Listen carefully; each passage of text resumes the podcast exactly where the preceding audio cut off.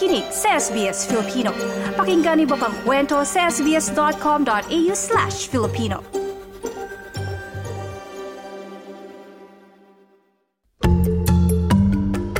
Trabaho, visa at iba pa. Trabaho, visa at iba pa.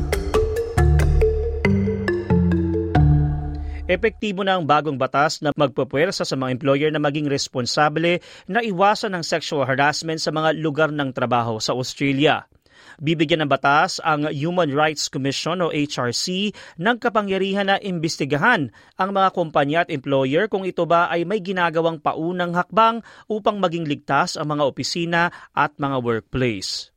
Nagbago na ang pagtutok ng mga organisasyon mula sa zero tolerance sa zero harm Ibinaba ang threshold ng kahulugan ng sex-based harassment mula sa seriously demeaning sa demeaning. Ayon kay HRC Commissioner Dr. Anna Cody, malaki ang maitutulong nito na maging proactive ang mga kumpanya. The Australian Human Rights Commission has developed some guidelines which has got seven key areas in which employers must take action and there's four principles that they need to use to guide those actions. Ang bagong batas na naipasa noong nakaraang taon na Respect at Work Act na mula sa rekomendasyon ng Respect at Work Report ay inilatag ng dating Sex Discrimination Commissioner Kate Jenkins. Nagbago ang prioridad ng Respect at Work Act mula sa Sex Discrimination Act patungo sa may sistemang prebensyon ng sexual harassment, sex-based harassment at diskriminasyon gayon din ang hostile work environment at victimization. Pero ayon kay Australian Institute of Company Directors General Manager Louis Petzler, tila hindi pa handa ang lahat para sa pagbabagong ito. A majority of directors, and particularly a significant majority of women directors, feel that their boards really aren't in a position to have an adequate understanding of the issue.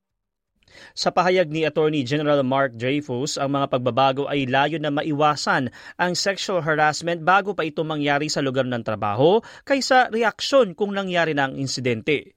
Dagdag nitong aalisin ang responsibilidad sa mga individual na empleyado na giigiit ang karapatan nito sa ligtas at inklusibong lugar ng trabaho. Bagkos, ibibigay sa mga employer na siguruhin ang kaligtasan at inclusivity sa mga workplace. Ang mga dapat na tungkulin ng mga employer ay at kaukulang hakbang ay dedepende sa laki at nature ng kumpanya, gayon din sa mga resources nito. Ang HRC ang may regulatory powers upang mag-imbestiga sa mga kumpanya na maaaring hindi nagagawa ang mga obligasyon nito. Ayon kay Dr. Anna Cody, ang komisyon ay maaari ding mag-issue ng compliance notice o maghain ng court application upang puwersahin ng mga kumpanya na sumunod sa mga criteria. If we see that employers aren't cooperating with us, then we can issue a compliance notice. And if they don't comply with that, then we can go to the federal court to get an order from the federal court. And ultimately, there can be financial penalties that are involved.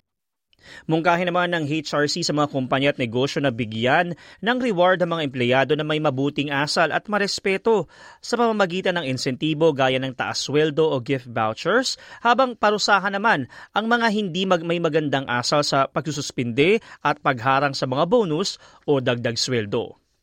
Ayon kay Attorney General Dreyfus, may ilalagak na 5.8 million dollars sa nasabing komisyon sa loob ng apat na taon para maisagawa ang mga tungkol nito.